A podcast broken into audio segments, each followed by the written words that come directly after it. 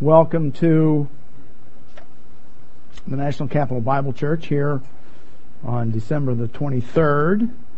And we have a lot to do this morning. As a matter of fact, it's going to be a lot of fun because what I thought I would do is teach uh, essentially the, some of the same thing that's being taught in our Sunday school this morning. And uh, so our Christmas story, which is spread out over uh, two books, Matthew and Luke, but there's a lot of information there, and it's really very enjoyable when you try to pull it all together. So that's what we're going to be doing this morning. So again, welcome to the National Capital Bible Church here for our first service. And the angel said to them, Fear not, for behold, I bring to you great news of great joy that shall be to all the people. For unto you is born this day in the city of David a Savior who is Christ the Lord. That's what we'll be studying today. You have a few seconds for spiritual preparation, your opportunity for confession of sins. 1 John 1 9, if we confess our sins, He's faithful and just to forgive us our sins and to cleanse us from all unrighteousness. So let's take just a few seconds for our personal private spiritual preparation, and then I'll open us in prayer. Let's bow our heads.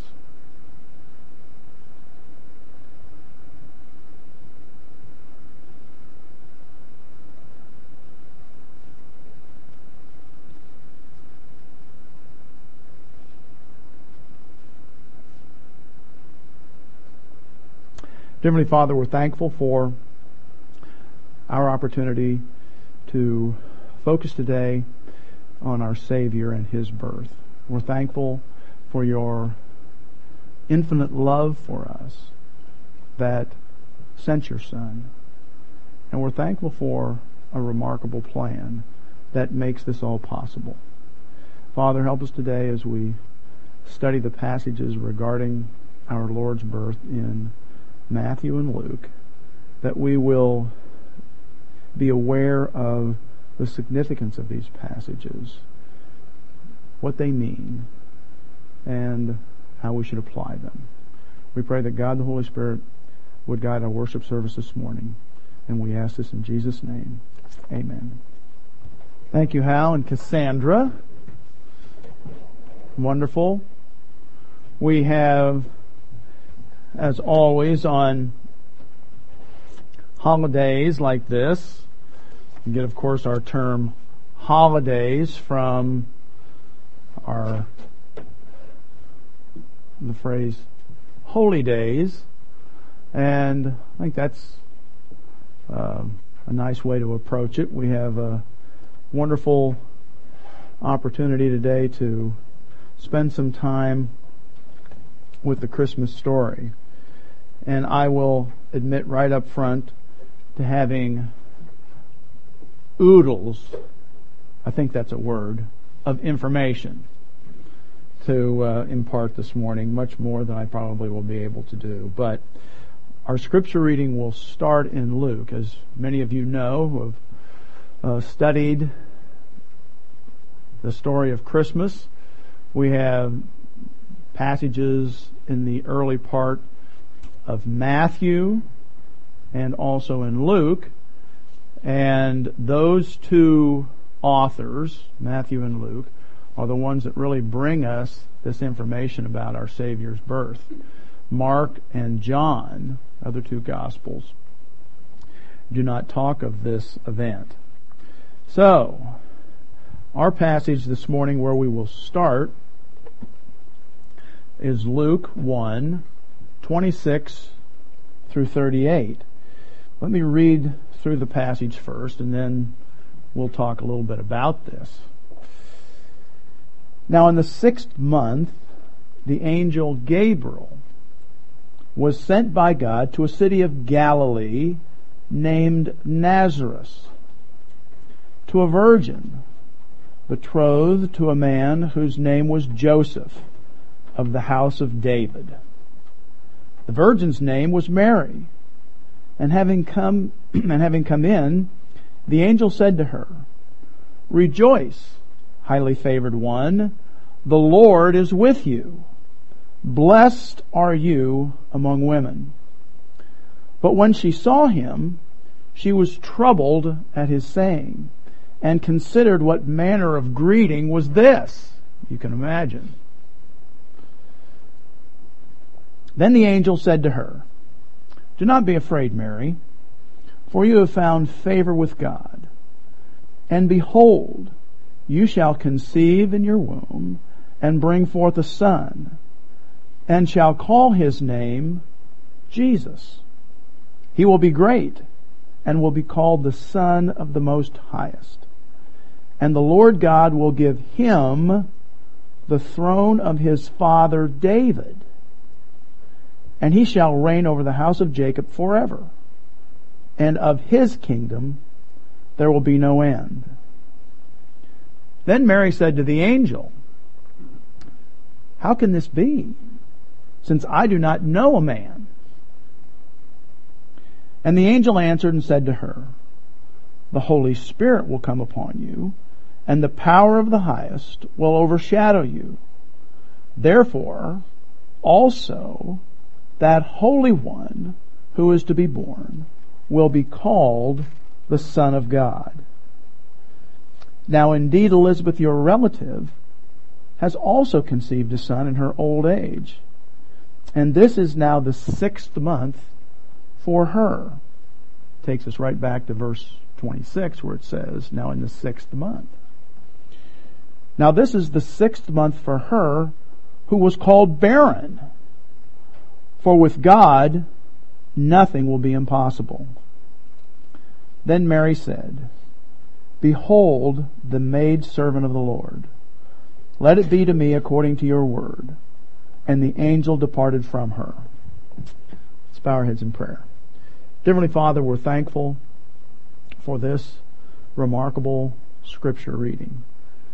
We're thankful for God the Holy Spirit's revelation of what He accomplished these 2,000 years ago. Father, we pray as we study this passage and others that go with our Christmas story that we'll have a better understanding of what is happening and why. So we ask your blessing upon our study now, and we ask this in Jesus' name. Amen. All right. Well, as we uh, approach these passages this morning, and this is just going to be our first passage, what I want to do is talk about this birth, first of all, as we might in one of the Sunday school classes, and that is that birthdays are very enjoyable and we anticipate them. We anticipate our own birthday. I mean, it's a, probably one of the most important days in our lives. Why? Well, it's not necessarily because it's our birthday, but it's what goes with that birth.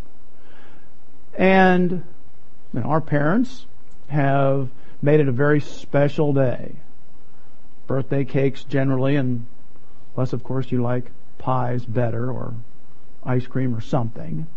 But generally birthday cakes, possibly uh, a day off from chores, so your brothers or sisters pick up those chores for you that day. Maybe even special events. You may go someplace special. We've been waiting to go fishing, maybe. That was always a big deal for us when Dad would not go to the field on the tractor or out into the garden or whatever he was going to do that day, but he'd say, well, let's, why don't we go fishing? Or we might do something else. And so it was a special day. And of course, then we might be a year older. And there were certain maybe privileges that came with being a year older. But the event, the day of the event, so we say, well, I'm celebrating um, my birthday June 23rd. Well, it's not the day, it's what happened on that day. And of course, that's precisely what we should understand about December 25th. It's Christmas. And there are many things that go along with celebrating this birth. But it's the significance of what happened that day, the birth of the Christ child, as he's often called, the birth of Jesus, our Savior. That's truly important. And that's what we want to do today. We want to follow the events that occurred just prior to that event, the event, and then some of the events that occurred afterwards. And it's a very special day. And it's a day that is much more important than our individual birthdays. It should be the most special day of our lives, if not Resurrection Day, when this same Savior paid for the penalty of our sins on the cross, died, was buried, and was resurrected. So, proving that he has eternal life. Well, where I want to begin is with a chronology of events. I have to get by my Christmas story announcement here. Matthew and Luke, the biblical story of our Savior's birth. Let's go to the chronology of Jesus' birth.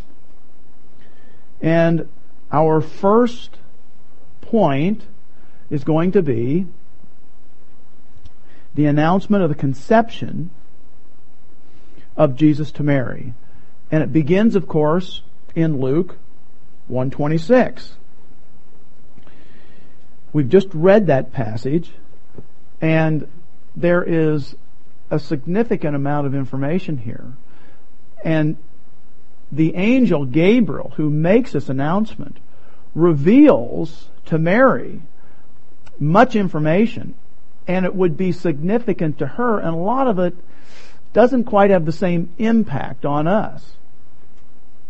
But this is the announcement to Mary that she was going to be the woman that Jewish women for millenniums have prayed and hoped that they would be the one that would be the mother of the Messiah. And here's this announcement. Now, in the sixth month, the angel Gabriel was sent by God to a city of Galilee named Nazareth.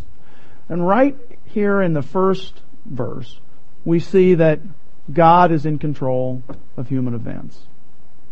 God sends the angel to make this announcement. And you say, well, it's a pretty important announcement. Yes, it is. But God is in control of other events, other pregnancies. Nothing is too insignificant for God.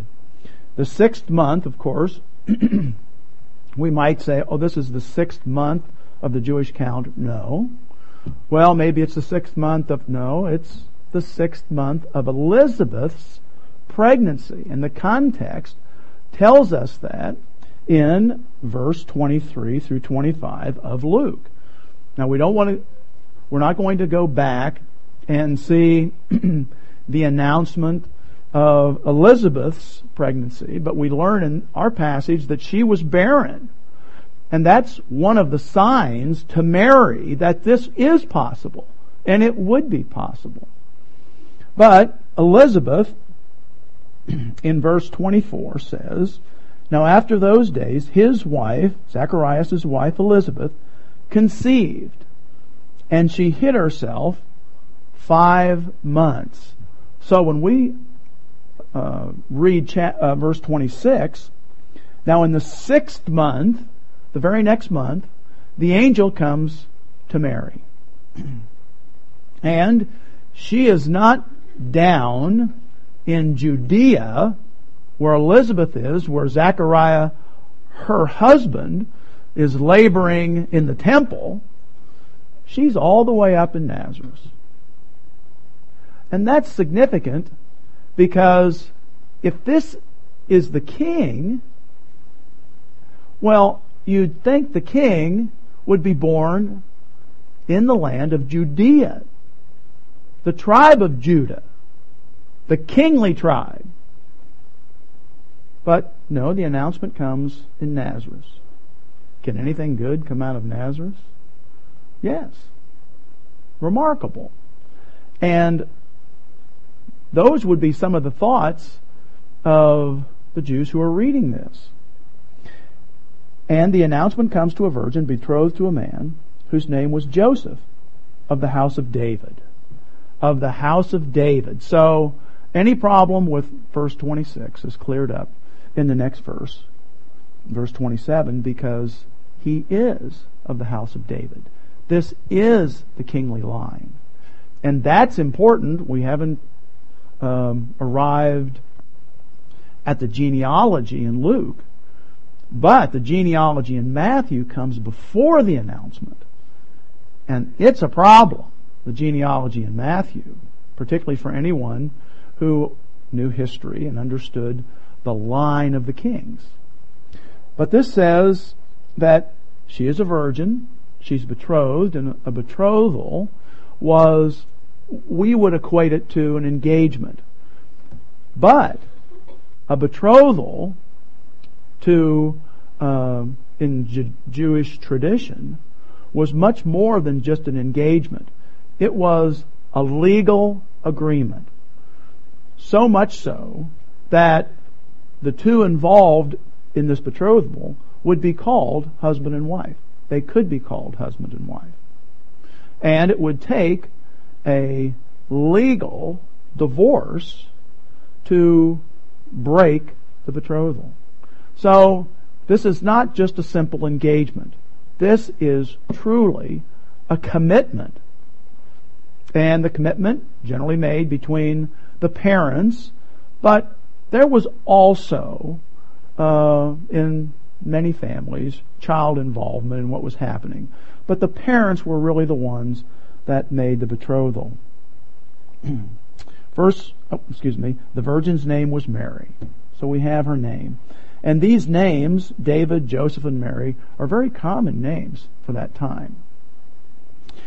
And having come in, coming, come in, the angel said to her, to Mary, Rejoice, highly favored one. The Lord is with you. And if we were Hebrew scholars, we would immediately say, ah, Emmanuel. Because that's the phrase that, the Hebrew phrase that we would understand this to represent. The Lord is with you, although Emmanuel is with us. But it's sort of the same significance. Rejoice, highly favored one, the Lord is with you. Blessed are you among women. Oh yes. Highly blessed among women. Highly honored. As a matter of fact, she's going to be so honored that later on Roman Catholicism is going to create an entire doctrine around her. Even though it's unscriptural and unbiblical. But she is highly blessed and she's favored. Now, again, some think that this means she is full of grace, meaning she's earned it. But that's really not the significance here. The significance is, is that she is receiving grace from God. Unmerited favor is what she's receiving. We probably would expect to understand that Mary is very faithful and obedient, but God has chosen her for his own reasons. And she is, as we would say, she is receiving grace from the Father. And the Lord is with you. And it's a play on words, really. The Lord is with you not only is the omnipotent, omnipresent God with you, but you soon are going to be pregnant with the Christ child, and the Lord will be with you. So there's a significance here of sort of a play on words of what he's saying. But when she saw him, she was troubled at his saying, and again, I, I, would, I always love to stop and think of the human situation. Here is a, a young woman. We don't know Mary's age, but she's probably a teen. We don't know if she was an older teen, a younger teen, but she's probably in her teenage years. And this would not be unusual for uh, a, a woman of this age to begin her childbearing years. But she's young, she's a virgin, and it says that she was troubled, and you can imagine if suddenly an angel appeared to you, and we're not told exactly, we're not given a description of this angel, so we don't know.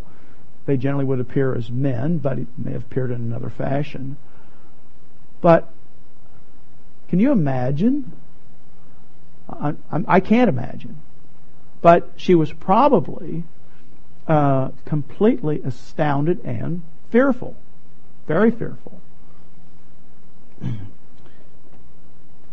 But she considers the manner of the greeting. Again, the greeting is just said, told her that she was a highly favored one, that God was with her, and she was going to be blessed amongst all women. So she's considering that. What is the manner of this greeting? What does this mean? And then the angel told her, Don't be afraid, Mary, for you have found favor, grace with God. Great God is extending grace to you. And behold, you will conceive and bring forth a son. So, at that time, every woman's dream was to have children. And this one is a son. A son to a, a, Jewish woman was the possibility, again, of that child being the Messiah.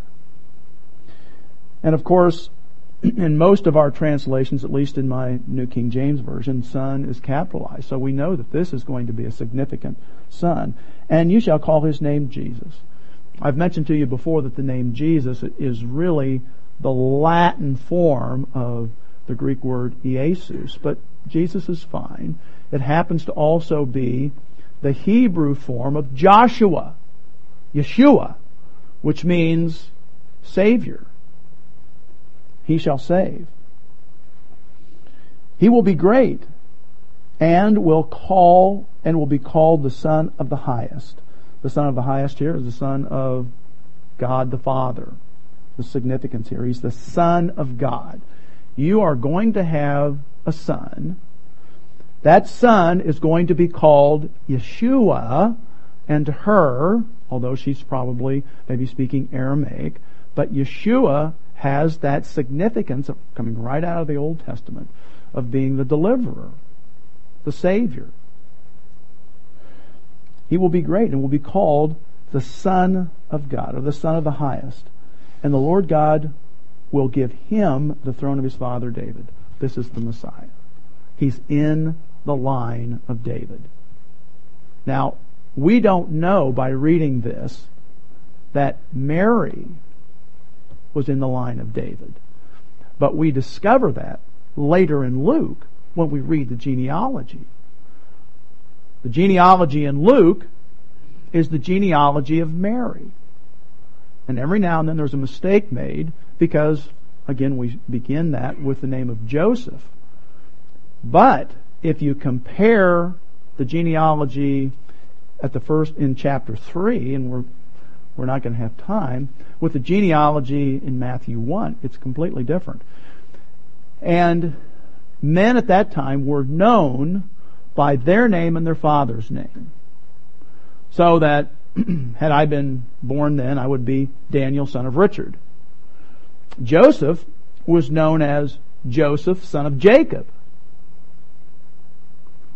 Well, when you get when we arrive at Luke 3, Jacob isn't there. It's a different name. And we have the genealogy of Mary, not the genealogy of Joseph. So here we learn that she is in the line of David and that this would be the Messiah. And of course, Mary, well, wait a minute. you know, angel, I hate to tell you this, but I'm not pregnant. I may be betrothed, and I'm, I've, I've never known a man. I've never had sexual relations with a man. And the angel says, not to worry. That's part of the plan. The angel answered and said to her, The Holy Spirit will come upon you. This is God the Holy Spirit working in the lives of human beings. God has a plan. God has a plan for our lives. God has a plan for every human being in human history, and He's working in our lives. But how does He work in our lives? Well, God the Holy Spirit is the one working in our lives. And here we see this very same thing. So the principle here really is the same. God the Holy Spirit is going to work in Mary's life, in her body, specifically, and, gone, and, and will cause this event to occur. And here we see a reference to the Trinity. First of all, the angel answered and said to her, The Holy Spirit will come upon you, and the power of the highest, God the Father, will overshadow you. Therefore also that Holy One, this Son, who will be the Holy One, who will be the Son of God, who is to be born, shall be called the Son of God. The Trinity, right here. Now indeed Elizabeth, your relative, has also conceived a son in her old age, and this is now the sixth month for her who was called barren. So, the angel does two things. He explains to her how it's going to occur, and then he tells her that it's possible. Not only that, not only will you conceive, but your relative Elizabeth has already conceived. And Mary would have known that she was, that Elizabeth has, had been barren all her life. Seemingly impossible. So, verse 37, for with God nothing will be impossible. Mary, this is not going to be just a natural event. This is a supernatural event. And you are going to be pregnant. You are going to conceive prior to the actual marriage ceremony, which means prior to sexual intercourse. This is going to be the virgin conception. Now, we call it the virgin birth, which is a misnomer. It comes out of, again, Roman Catholicism, which believes in the perpetual virginity of Mary. I don't want to go into this in a great, in any great detail. But the birth is a natural human birth. It's the conception that is supernatural and virginal. Now, what are we going to do? Are we going to change, you know, 2,000 years of theology? No. But we just need to understand when we say the virgin birth, we are talking about the conception and we include the birth. It's the whole process that occurs here. But it's really a virgin conception. And then everything after that is going to be in the process of human development.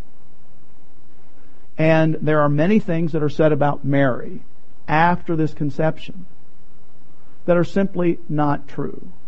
That she was sinlessly perfect while she carried the fetus. No. That, no, there's, and there's no reason for that to occur.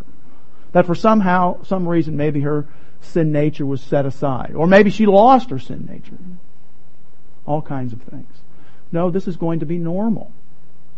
A normal pregnancy and a normal birth. So, we first have the announcement of the conception. Secondly, Mary will now visit her relative Elizabeth in Judea. And we see that in verse 39. We're going to jump a little bit now and try to move a little quicker. Uh, I wanted to explain that passage in Luke, uh, Luke 1 in a little more detail.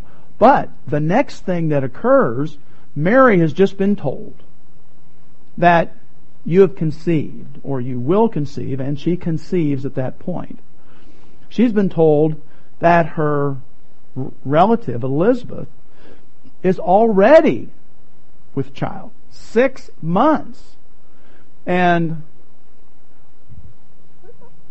I'm sure for the men, that's an exciting thing.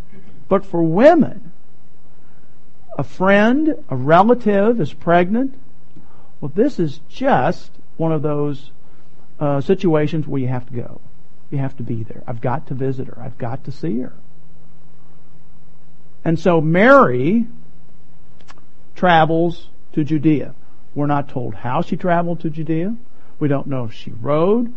In those days, walking. You walked, particularly if you were not well to do. If you were well to do, maybe you were able to travel in a caravan, or maybe you were able to ride in an ox cart or a, on a donkey or something. But in those days, you just walked and you were accustomed to walking. It was about as you know, it was accustomed to us as getting up and walking to the refrigerator and back. You know, she was a walker, and she probably walked up, and then we're going to see she walks back. So in verse 39, now Mary arose in those days and went into the hill country with haste to a city of Judah and entered the house of Zechariah and greeted Elizabeth. That's exactly what we would expect to read if someone came to you and said, guess what? Your sister's pregnant. I don't think she is, but I, I mean, I don't know. But guess, what? oh, maybe I was going to say, excuse me, John. You know, if Jacqueline was here, your sister's pregnant. What would she want to do? She would want to go immediately and greet her. And say hello, and I'm, give her a hug, right? Whatever. And talk about whatever was happening. You know, men would leave the room, smoke a cigar. Verse 39. So Mary arose in those days and went into the hill country with haste to a city of Judah and entered into the house of Zechariah. That's the father, and greeted Elizabeth. Exactly what we'd expect. Now let's jump over to, uh, to verse 56. And Mary remained there, Luke 1 56. And Mary remained there with her, Elizabeth, about three months and returned to her house. So, what do we know? We know that Elizabeth was six months pregnant, approximately when um, Mary goes to visit her. She stays there three months, so she probably stayed there for the birth of the child, and then she leaves. So Mary is now three months pregnant. That's what we know. So Mary visits her relative Elizabeth in Judea, and Mary remained with her about three months, and then she returned to Nazareth. So Mary is now back to Nazareth, and we're we are three months into her pregnancy. So our third point, we've had the announcement of the conception, the annunciation, if we were Catholic, we would say that, uh, of Jesus to Mary. Now we have the announcement of the conception of Jesus to Joseph in Matthew 1:18. Let's turn to Matthew 1:18. And this is another great passage. Again, I probably get too involved in sitting thinking about these passages. But I would love to have been there, as most of anybody would, just to observe the individual's response to this. Now, the birth of Jesus was as follows. Now, it's going to be very difficult for me to jump into this passage without mentioning at least a word, logos, mentioning a word, about what just preceded it. What is the context here? Why does Matthew now begin in verse 18 with the subject? Well, he's just finished a genealogy. And the genealogy, beginning in Matthew 1 is the genealogy of Jesus Christ. The son of David, the son of Abraham. And in verse 2, he begins in Abraham, and he goes from Abraham to David. And we know from reading our text, there's 14 names there. 14 le- plus 10. There's 14 names there. And there's some speculation as to why 14. But we believe that the purpose of this first set is really to identify or to emphasize the Davidic covenant. We get to David and he breaks it. Breaks it at David, and Jesse begot David the king. Boom. Establish the Davidic covenant. Then we begin uh, in the uh, the rest of verse 6, David the king begot Solomon by her who had been the wife of Uriah. And there's, oh, there's just so much history here. It just reeks, jumps out at you, it's dripping with it. Solomon begot Rehoboam. And we continue until we have another 14 names, and we finish at the end of verse 11 that says Josiah begot Jeconiah and his brothers about the time that they, Israel, were carried away to Babylon. Break. What happened? Well, in the first set, we established the Davidic covenant and the line of David. We established that throne. In the second 14 names, we lose it. It's gone. It's upset. It's overthrown. And Jeconiah is an important name in Jewish history. Now, this is where those crack scholars in the noon hour Bible class are way ahead of all you people. Soon as they read Jeconiah, they might not recognize that because it's a different name. It's also known as Jehoiachin, so he has a little bit of Chinese blood in him. Jehoiachin, or Coniah. And Coniah is the son of one of Josiah's sons. Josiah had four sons. The first son is not mentioned, other than he was born in First Chronicles 3. But Josiah, when he dies at the hand of Pharaoh Necho, is replaced by the people by his fourth, his fourth son. His fourth son is replaced by Pharaoh Necho and puts the second son on the throne. The second son has uh, reigns, and his name is Jehoiakim. Little China, little Korean influence here. And when he dies, his son replaces him, and his name is Jehoiachin. And that's who we have here. Jeconiah. Who is Jeconiah? Jeconiah was the second to last king because when he is dethroned by Nebuchadnezzar and taken back to Babylon, which it says here, his uncle, the last son of Josiah, is put on the throne. And his name is uh, Zedekiah. And he's the last king. But the king that is significant here is Jehoiachin, um, and his name here is Jeconiah. But in Jeremiah, his name is Coniah. Hold your finger here.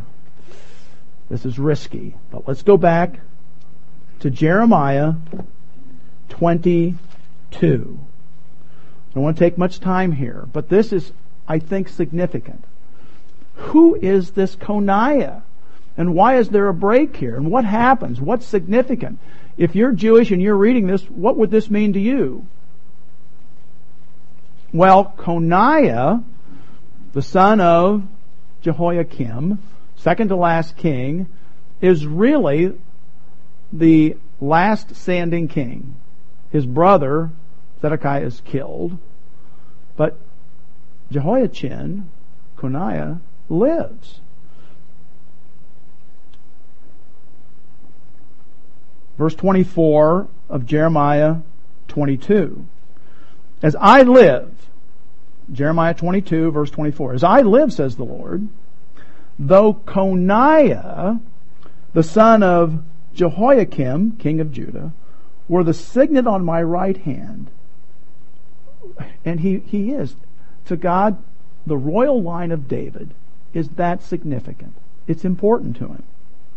Yet I would pluck you off, and I will give you into the hand of those who seek your life, and into the hand of those whose face you fear, the hand of Nebuchadnezzar, king of Babylon. This is Jeremiah prophesying that Coniah, Jeconiah, Jehoiachin, is going to be dethroned and taken back to Babylon by Nebuchadnezzar. So I will cast you out and your mother who bore you into another country. Mom's going back with him. And she does. Back to Babylon, where you were not born and where you shall die, and there you shall die. But in the land to which they desire to return, they shall not return. You will never come back to Israel. His descendants will, but he will not. Verse 28. Is this man Coniah a despised, broken idol, a vessel in which uh, is no pleasure? Yeah, that's, that's pretty much true. Why are they cast out, he and his descendants, and cast into a land which they do not know? O earth, earth, earth, hear the word of the Lord. Thus says the Lord, write this man down as childless. Childless. He had seven sons. So what does this mean? A man who shall not prosper in his days, for none of his descendants shall prosper. None of his descendants shall prosper, sitting on the throne of David and ruling any more in Judah. None of his sons will sit on the throne. All right. We have just read the first two sets. First 14, second 14. And we're now at Coniah. And he's being carried off to Babylon with Jeremiah's prophecy. Jeremiah was an exceptionally famous prophet. His prophecies were known. This prophecy would have been known. What have we just finished? We've just finished the line of David. None of his descendants are going to sit on the throne. And then we continue, and after that, they were brought to Babylon. Jeconiah begot Shealtiel, and then we go on and we finish with 16. And Jacob begot Joseph, that's the father of Joseph, the husband of Mary, of whom was born Jesus, who is called Christ. The third 14. 14 names that establish the royalty, the Davidic covenant, the line of David. The second 14 that dethrone him, that stops, as far as they're concerned, that line. And then the next 14, which establishes the Messiah and the next king. So, the question of any Jewish scholar, and probably many Jews, because they knew their history very well, would be, how can he be the Messiah? He's in the line of Coniah. How is this possible?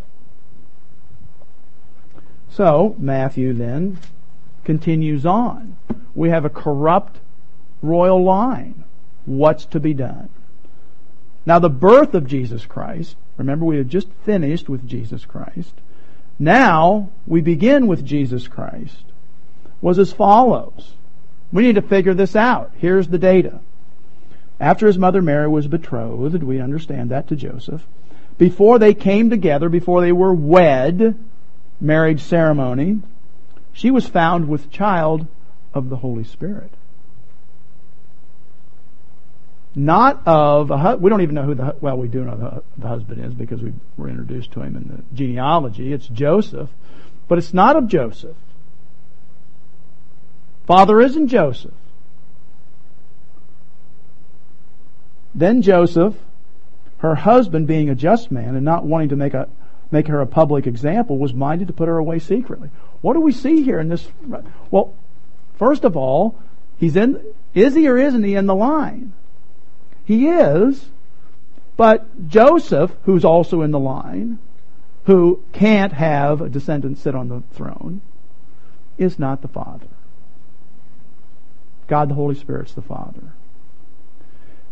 And Joseph, who would be the father in the marriage, is now saying, I'm not even going to do that. I'm going to dissolve this marriage. I'm going to dissolve this betrothal. I'm not going to take her as my wife because she's pregnant out of wedlock.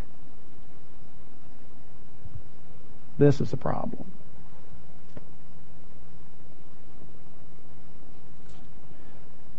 And he's a just man, and so he's saying, I need to put her away, meaning I need to arrange for a divorce.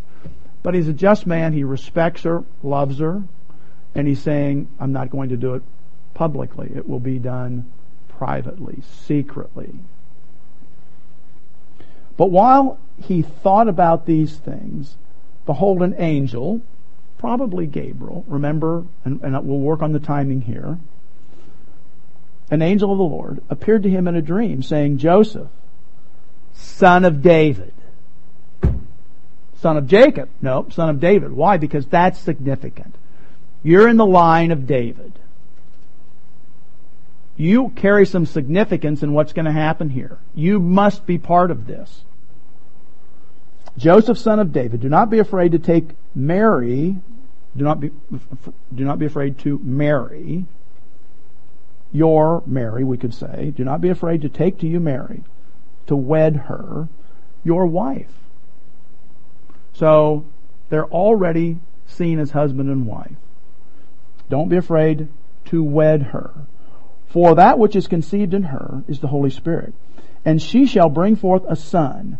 And you, Joseph, shall call his name Jesus, for he will save their people from their sins. What Matthew is doing and what we understand is that there has to be legal precedence here because Joseph is on the Solomonic side of David through which the line really ran. So if we have David, he has a son, and then he has another son, who over here we'll just put him Nathan.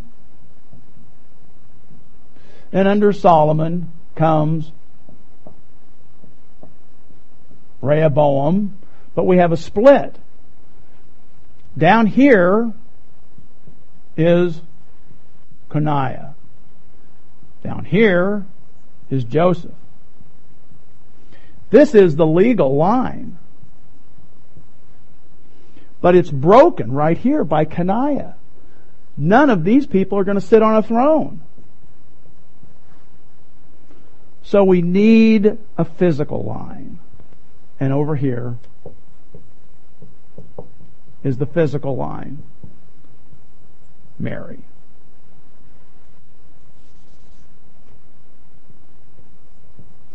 And that, and what's happening here, is, God, is the angels explaining to Joseph, you will marry, you will wed Mary, because you bring the legal line, but you're not going to bring the physical line. The physical line is coming through Mary. Mary is royalty, but she's in Nathan's line.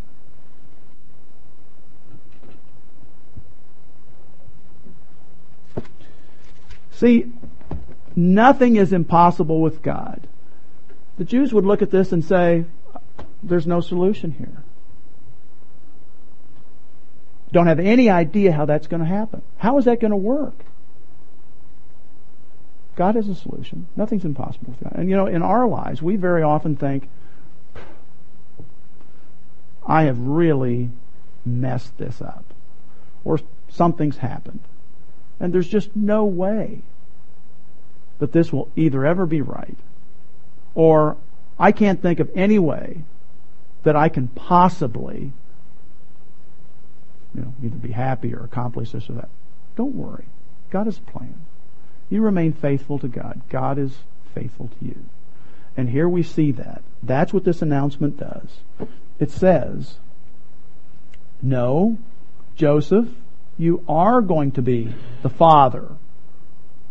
Not the physical father, but the legal father of this child.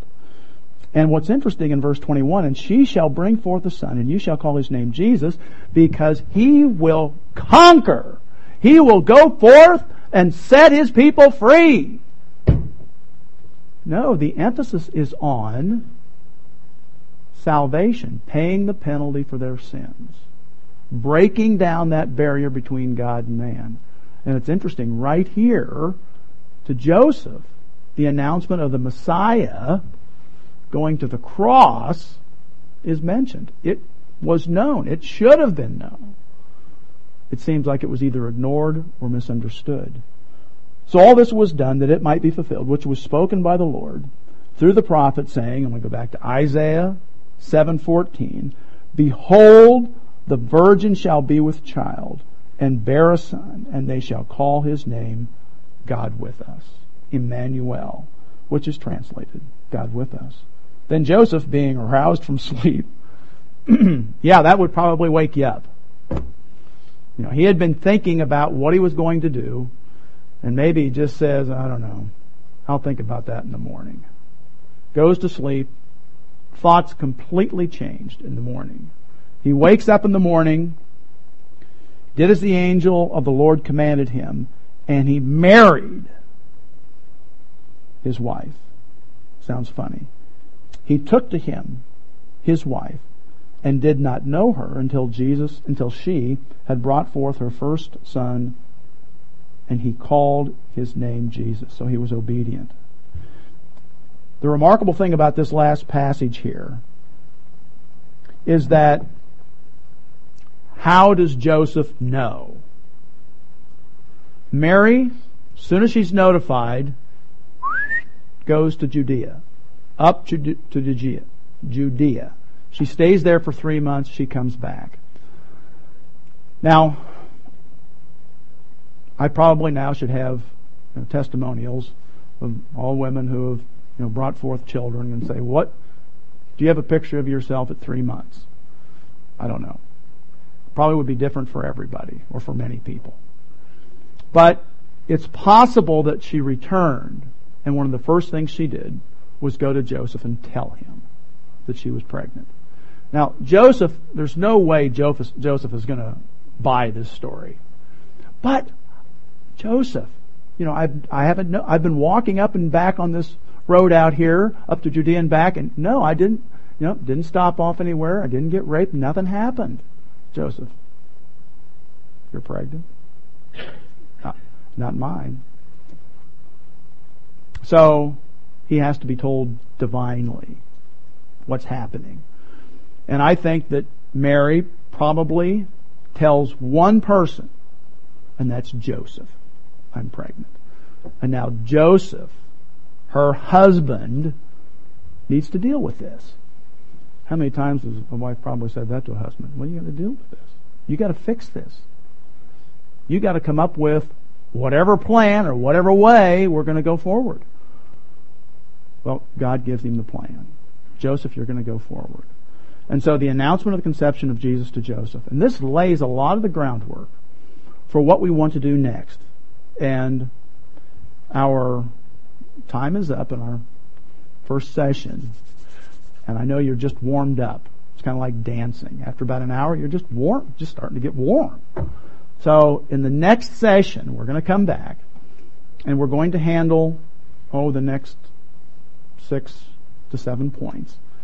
What happens after this? What happens after Joseph gets the word that he's to marry, he's to wed his wife, fulfill that betrothal, not put her away silently, and he is now going to be the legal father of a child. But a child that is now in an abbreviated pregnancy. Six months. Who's going to believe this? Well, maybe premature, somebody might believe. But not in the first month if she looks like she's in her fourth month, fifth month. So we'll come back and we'll take a closer look at this. Isn't this exciting? Let's bow our heads in prayer. Dear Heavenly Father, we're thankful for your faithfulness. We're thankful that, Father, you provide solutions where there are no human solutions. And we're thankful that at the time of this celebration of our Savior's birth, that we can come and look at these situations and see that there was not just a sin problem, but there were many other difficulties, many other problems that needed to be broached. And you provide the plan. Nothing is impossible with God. And we're thankful for that. We pray for our continued study. We pray, Father, that we'll be able to understand what is said, what it means, and what it means to us. And we ask this in Jesus' name. Amen.